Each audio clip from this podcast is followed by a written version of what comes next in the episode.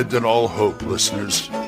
You're listening to Radio Grognard, the OSR podcast about stuff with your host, Glenn Hallstrom. Hi, folks. Old Man Grognard here. Happy Friday. Hope you're all doing well. I, I don't know. I, I'm just kind of, I'm, I'm sort of thinking out the box and stuff right now. I was thinking about, I was thinking about dice, is what I was thinking about actually, uh, and how you relate to dice and things like that, and what is a good, how many are good, and all that kind of stuff. I've got more dice than I think one person should have, and of course, I, it's. But somebody's going to call me on it because, I, like, for I talk about my DVDs and Blu-rays I used to belong to a website called DVD Verdict, which I think is defunct now. There are forums, and I would go on there, and it's like now I, ha- I have over 1,600 DVDs and Blu rays. And if I stated that on there, at least five people would say, Oh, you're a piker you know, I got 2,500 to 3,000, you know, blah, blah, blah, blah, blah. And it's like, well, I only get stuff that I like. I don't go out and run out and buy every single season of a TV show or something like that when it comes out. A little side note, I always laugh at people who collect stuff like the Simpsons episodes because it's going, it, it's, it's 20 plus seasons. And if you're, you're, you're gonna you're probably gonna die before that show goes off the air. So it, it, there's it's pointless to collect all these. But the point is, I've got a lot of dice, and I often wonder what what should I see. I like different types of dice, but at the same time, I like games that only use one type of die because there are advantages. Well, there's disadvantages and there's advantages to the whole thing too. So we'll talk. I'll talk a little more about this after after this. Okay, dice. Now you have the usual array of dice: D4, D6, D8, D10, D12, D20, and of course the percentile dice. So there are games that use all of those, and I like those, but it I it depends. You know, I, I got to carry a lot of dice, well, at least one set of them, and usually things like d6s you need more than one. But then there are games that you use one type of dice, like all D. The the most common you see are all d6 games and all percentile games, d10 percentile games. I for some reason, they both have an appeal. The games have an appeal to me where it's like, oh, wow, all I have to do is carry one type of dice with me. That's great. But at the same time, I kind of miss the rest of them after a while. But I can see the advantage. Like Champions does D6s only, which is great. So it's Tunnels and Trolls and Cyberpunk and all this other stuff. But you know, it's it's easy to roll through. Easier to, for me to just carry around d6s and just having to roll three d6 to hit, versus trying to figure out which dice are what. Now, I don't know. This may be an old man talking, but it's just it's just easier. I go for easier as I get older. This is why I go into the OSR and get a simpler to get to do a simpler rule system, an older rule system. And then there's the percentile. I, I, like the percentile dice because you can do some interesting things with them, or or even like gangbusters. It's a percentile system.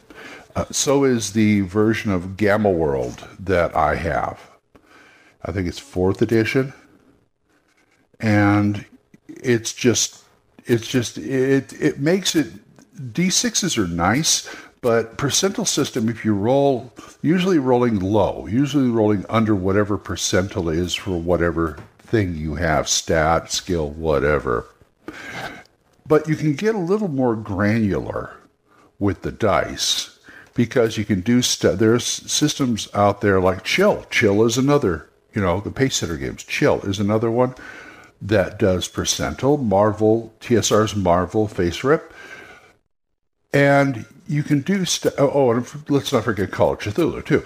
But with percentile dice, you can do stuff like they do in Chill. You look up you roll the dice and then you figure out the difference between say you did you hit you did roll you you managed to make it figure out the percentage of you know the difference between the the the target number and what you rolled and then you look on the chart and see how you did and it's it's I like it it's it's kind of interesting and then you have a whole regular chart. as well as one chart systems. Something else I, I should talk to you about in a future episode, but it just it just fascinates me where you could get a little more granular with the dice system.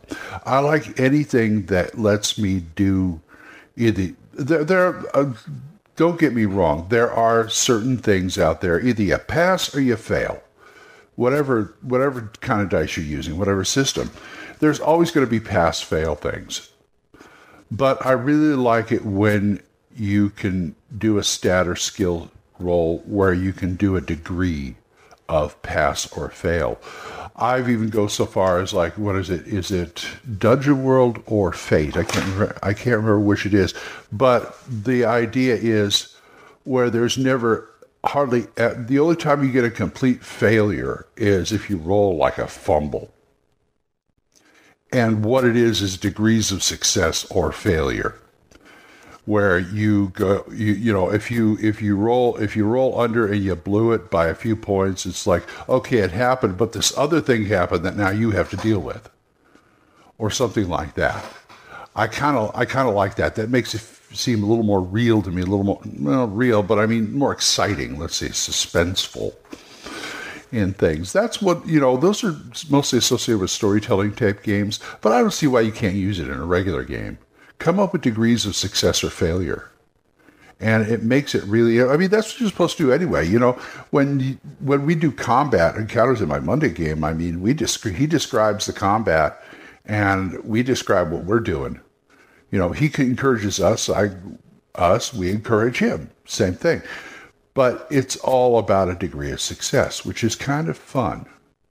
Or degree of fail. I think degrees of failure should be more into the game. I'm going to try to add that more into my games because it's just more fun where they just they just miss it by a few or they maybe miss it by a lot and maybe they succeeded but they've got this bigger problem coming up right now or something like that it's kind of an Indiana Jones thing. It's what what Raymond Chandler used to call ODTAA, one damn thing after another, where you're jumping out of a dangerous situation right into a more dangerous situation, which to me that's all part of like the pulpy excitement of of an action, an action movie, an action game.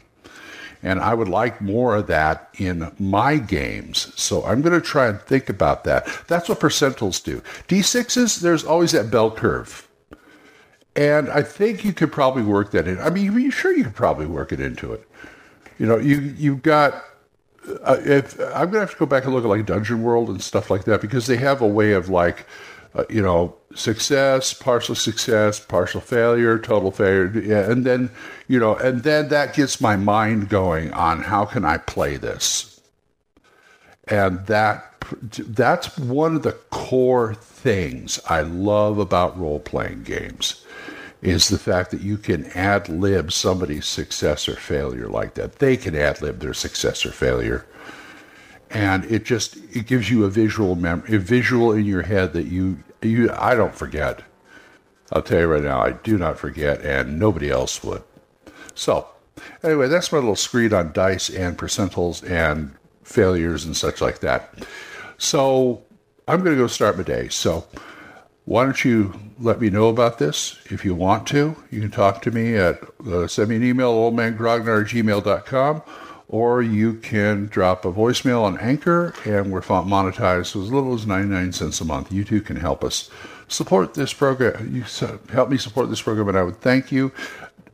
I'm going to say it first. Don't forget Mark C. Wallring's podcast, The Yawning Owlbear. But I would also like to thank my backers, Jonathan, Oliver, Mark C. Wallring, Gilbert, Juan Carlos, and Daniel. You guys are great. So until I see you folks next time, keep the dice warm, and I'll talk to you later. Bye-bye questions, comments, send them to oldmangrognard at gmail.com. We'll see you next time when Radio Grognard is on the air. Thank you.